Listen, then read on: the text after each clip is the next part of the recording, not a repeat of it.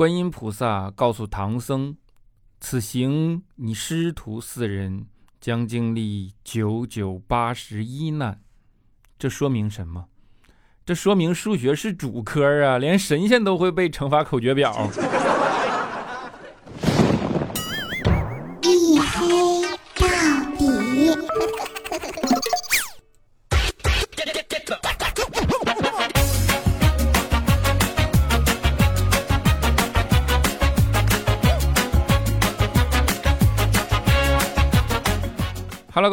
收听啊！这里是大型不奇幻、不悬疑、不科普、不励志、不时尚、也不青春，唯独认真搞笑的娱乐脱口秀节目《一黑到底》，拯救不快乐。我是你们的隐身狗六哥小黑。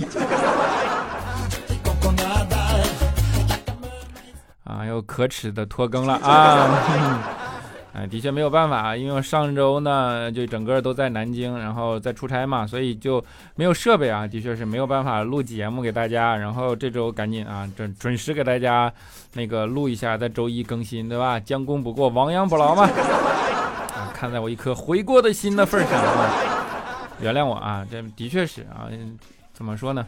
呃，为了生存，然后到处奔波，然后到处忙碌，对吧？到处出差啊，是没有办法，因为现在，嗯，整个都说创业是一条不归路嘛，你走上了这条路，然后就，哎呀，时时刻刻你就要为了你这条选的路负责嘛，对吧？做公司这件事确实是很难啊，他会遭受到各种各样的状况，比如说前段时间我们公司忽然被黑客勒索。啊，这个黑客特别牛，他可以每二十分钟断我们一次网。哎呦我去，我找用尽了各种技术手段啊，就是也找不着问题，对吧？最后实在没有办法报警了，然后警察过来一查啊，原来是黑客买通了保安啊，每二十分钟拔一次网线。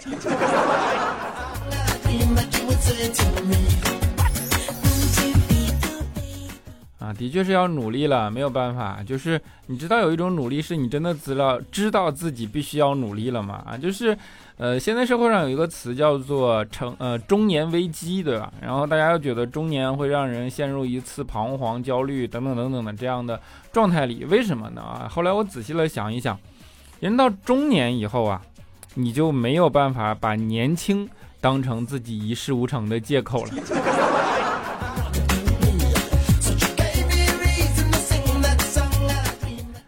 这就是这个社会的运转规律啊！人到中年，你身上的压力担子啊，忽然就会重起来，对吧？上有老，下有小，你不只是为了自己快活了，你要为了整个家庭，为了你的后代，为了呃这个基因的延续去负责，所以你要。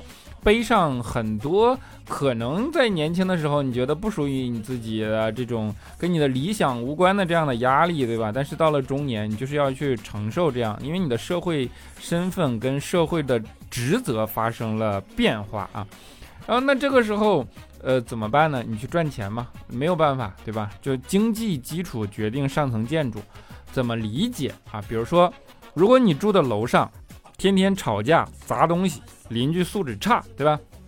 你就你就知道什么叫做经济基础决定上层建筑了，就是因为你没有钱住更好的小区嘛。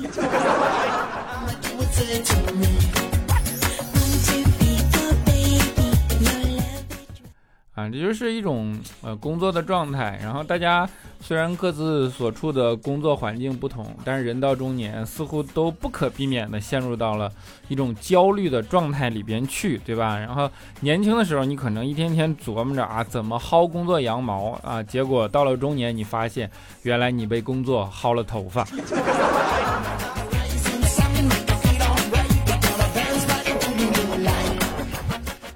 其实创业这颗心呢，不是我一个人啊，小伙伴也都有过。比如说当年佳期啊，他喜欢吃嘛，所以呢，他特别想开一个烧烤店啊。那开烧烤店，你们都知道，做任何一件事情，呃，首先要去了解市场，对吧？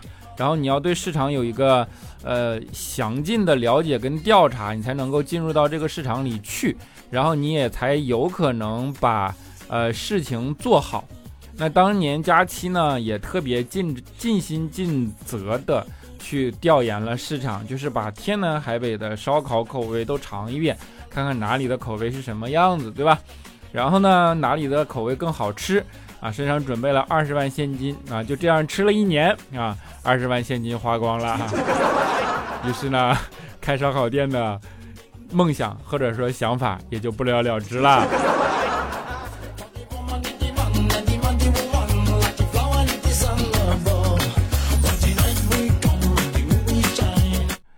从此之后呢，佳期就不得不陷入到了一个减肥的循环里，对吧？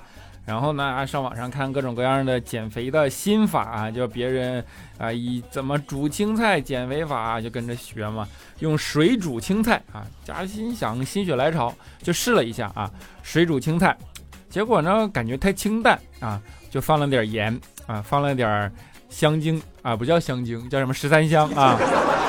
感觉还是有点清淡，于是又放了点火锅底料啊，再接着呢放了点肥牛、毛肚、鸭肠、黄喉、蟹棒啊，又调了一碗酱料，嗯，味道确实不错呀。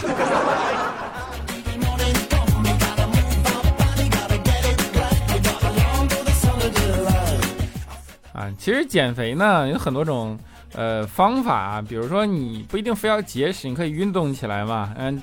大家都知道健身才是最健康的方式，对吧？那健身呢，很多方面以很多人名名动作，比如说哈克深蹲，对吧？库克臀桥，然后叫做潘德勒划船啊，阿诺德推举等等等等啊。这佳期对这个深深以为然啊，就是深表认同。但是呢，他在所有的动作中啊，最做的最好的，也最常经常做的一个叫做葛优瘫啊。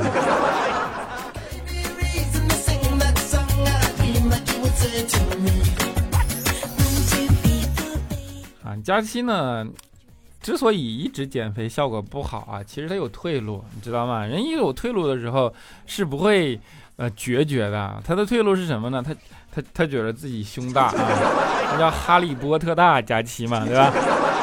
然后呢，并且以这个为傲。后来有一次我们就讨论说，大胸重要还是长腿重要？因为现在的审美都喜欢大长腿嘛。啊，佳琪觉着胸重要啊，你这个东西怎么能跟大胸比呢？对吧？但是后来小亲了一句话，小亲说：“胸小可以去隆，腿短你能去接吗？”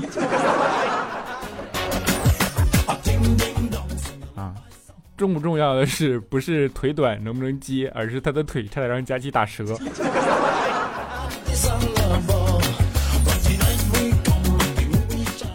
啊，都说。没有那么多辩证啊，都说鱼和熊掌不能兼得啊，但是在现实生活中你会发现啊，就是穷与丑你却可以同时拥有。都说鱼和熊掌不能兼得，胖和矮却如影随形。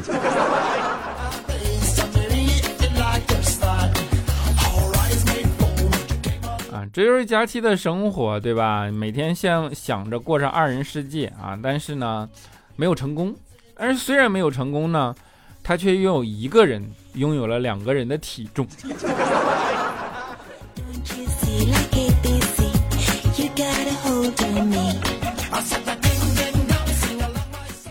有的时候女人你的确是呃很难理解她，对吧？然后她有一套自己的生活准则。比如说有一次佳期受伤了，然后带她去医院嘛，然后呢，她就不愿意去做那个核磁共振啊，我就问她为什么，她说你不知道，我有幽闭恐惧症，这给我放那里好害怕啊！我看了看她，我说你得了吧，你矫情啥呀？你还幽闭恐惧症啊？你要真幽闭恐惧症，你能在试衣间里一待待半个小时吗？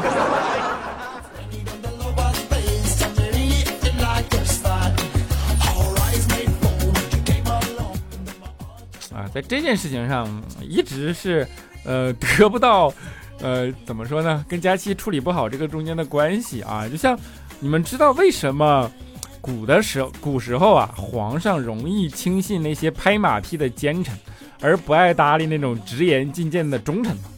虽说忠臣说的都是实话，但是忠言逆耳利于行，它的核心不是利于行，是逆耳啊。你设想一下，现实生活中一个人见你就，哎呀，你怎么又瘦了？哎呀，你新发型好好看哟！哎呀，你衣服包包搭配的好，特别好美。虽然这个人有点贱，对吧？但是你听完了，你肯定觉得，嗯，好舒服。但是另一个人见你面就劈头盖脸就问，我操，你都胖成啥样了？你别吃了，你多运动啊！你还幽闭恐惧症，你试衣间都能待半个小时对吧？你这啊，你这包跟这衣服搭的，这丑哭了我。他不砍死你就已经很仁慈了，你知道吗？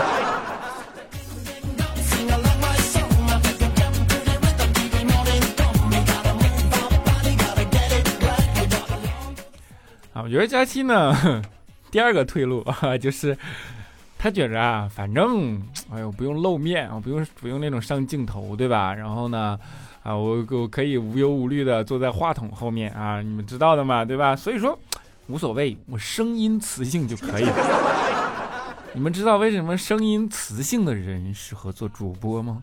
因为磁性的声音可以吸引更多的老铁。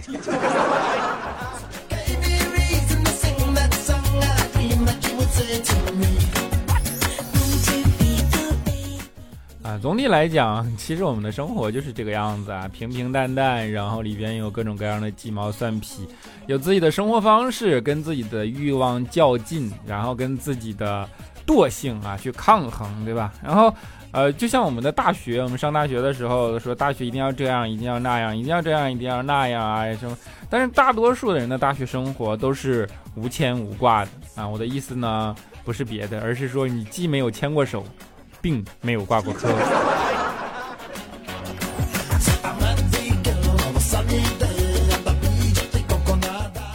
啊，佳期当年上大学的时候不太一样啊，他呢比较前卫啊，于是呢在很早的时候他就去考了驾照，你知道吗？然后你们也知道，女司机嘛，对吧？考科目三的时候啊，佳期刚刚坐下啊，然后呢教练看了看他，于是他就特别乖巧的给教练塞了个一千块的红包。教练看了看他，说：“这样不行，我们有规定的。”佳琪看了看教练，说：“教练，你别误会啊，这是一会儿修车的钱。”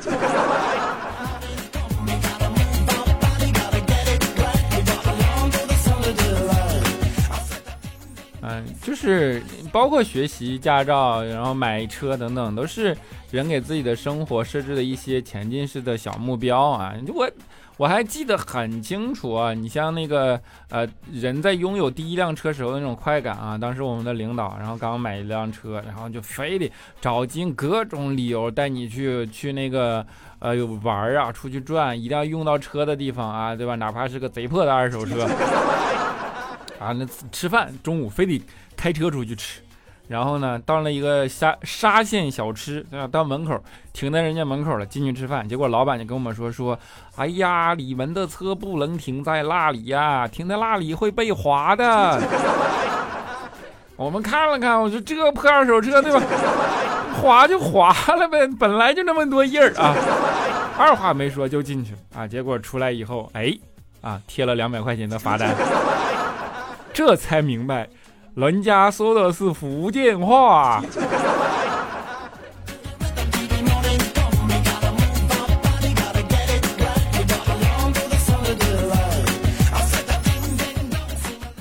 嗯，这就是生活，对吧？就是这样给你讲出来的时候，你可能会觉得哎挺好笑的。但是生活中就是这样的事情稀松平常且经常发生。然后你可能会觉得说。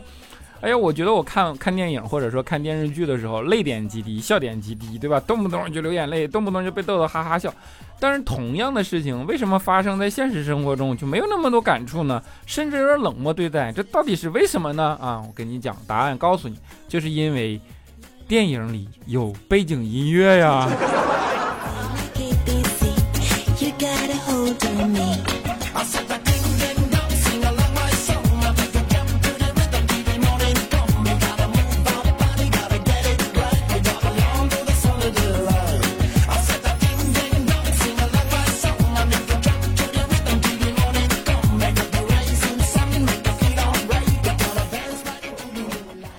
了，一小段音乐啊，欢迎回来。在节目的中间呢，给大家口播一下我的微信号啊，叫做六哥小黑六六六，六哥小黑的全拼加上三个数字六啊。本来我都不想播了啊，因因为一上来就问还没加满呢啊。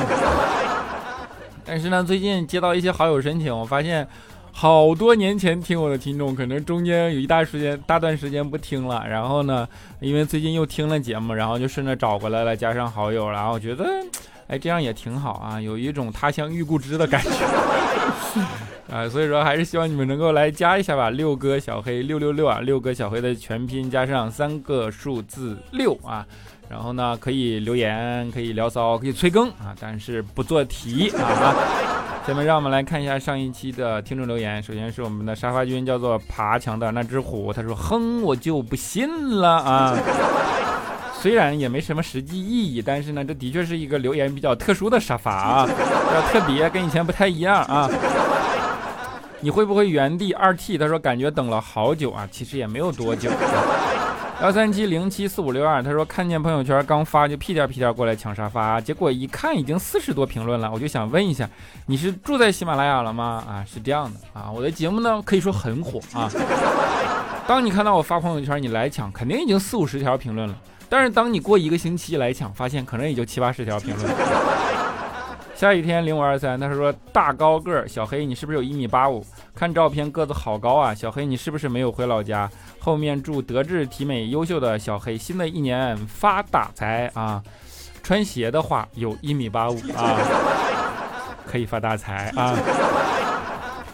啊，奶茶追逐天使，他说小黑问你几个脑筋急转弯啊。小明爬树摘香瓜，他每十分钟摘一只香瓜，摘下十个便会掉两个。请问二十四小时他会摘多少只香瓜啊？他会二十四小时他会累死啊。心语小猪他说因为加期才搜到小黑，果然有小黑，那还能是假的吗？伊莫拉萨 W 二他说看广告发现有个喜马拉雅极速版，果断下载，在那里发现你更新了。刚想评论，发现居然没有评论设置，没有办法，又滚回喜马拉雅给你评论了啊！不知道那个里的收听算不算你的播放量？还有娱乐栏里找了非常六加七，却找不到一黑到底，可想而知你的默默无闻，哎，扎心了。幺三九五五八六五 xpn，他说看到你朋友圈里发的打球照片，真的是没有办法把你的声音和你的长相联系到一起，哈哈，那你还要进行训练啊！说明你的大脑跟小脑配合的不是很好啊，不是很发达吧？巨蟹座的桃子他说：“嘿，给你点赞了，点赞以前有用吗？不是不更新我就去听调调，更新了我再回来，求么么哒。顺便问一下，能不能录个早起闹钟啊？么么哒，起床啦，起床啦！你有本事睡怎么说？你有本事再赖床，你有本事起床啊！我知道你在家。”剁椒小米周家的谈谈，他说：“小黑，你是个有思想的主播呀，第一时间没有把你和调调区分开，喜欢你，以后会继续关注你。”我的天，这是这么说，调调没有思想是吧？幺八九三五三五 VPGY，他说：“小黑呀，经过我经过我多年的经验总结，假期睡觉你知道，坐公交你知道，逛商场你知道，喝奶茶你知道，甚至他小学的事你也一清二楚，不对劲，知道的太多了。” 来点儿简单啊！他说有一期佳期的节目，在读留言的环节，有人在问小黑是不是虚构的人物。佳期说小黑有一档节目叫一黑到底，今天想起来才过来听，一听，哎呀，就是我好的那一口。很幸福的是，我有很多很多期可以追，看还能免除拖更的困扰。爱小黑，爱小黑，他说小黑我的初评哦，因为是考研党，所以手机里唯一的娱乐性软件就是喜马拉雅。喜马拉雅唯一听的就是你，陆陆续续喜欢你好几年了啊！突然想给你个评论，要一个么么哒鼓励，因为生活的压力实在太大了，永远都相信明天会更好，爱你小黑啊，么么哒。哎呀什么？轻轻敞开沉睡的心灵，慢慢张开你的眼睛。好，玄芳老爷说：“黑哥，我又来了。首先祝你元宵节快乐呀！管你快不快乐，反正拥有女朋友的我是很快乐呀。虽然佳期不是同类，但就凭你的颜值，可能佳期还真的配不上。但是总不能喝消金吧？啊，所以尽快找一个。工作再忙就拖更，为了小黑的幸福，我认为黑粉们都愿意的。所以我赌黑哥周一必拖更。哎，就没有啊。愿九班你他说啊，不对，上周就没更。” 愿九八年的时候，二零一四年开始听喜马拉雅，认识了调调、佳琪、未来、小妹儿，然后经常去客串。后来你自己开播了，一开始背景音乐好大，听不清楚，后来慢慢的就好了。六哥，你这么多年了还录啊？这不是给你们坚持的吗？佳期的班主任他说：“小黑小黑，我又来留言了。去年国庆节我结婚后就开始准备考研，武汉的某九八五，然后我的初试成绩过了去年的线，比较稳，我好开心。谢谢你的声音在寒冷的考研月陪伴我。哎，这有用就好，么么哒。啊，最后一位叫做刘某人是帅逼，他说：“小黑小黑，我也算你的老粉了啊！我在一年一六年的时候就用我们家的小爱音箱听，但是今年我终于可以给你留言了，虽然不知道留什么。好了，就这样啊。本人姓刘，这是我第一次留言，小黑你一定要读啊啊！刘刘，你就留什么刘？你刘姓啊？啊，好了啊。”那本期的节目呢，啊，就为大家带来到这儿了啊！欢乐的时光啊，不是总是短暂的，它也可以越来越长的，它也可以经常的到来，固定的到来的，好吧？愿我们期待下一期节目，我们下期节目不见不散，拜拜。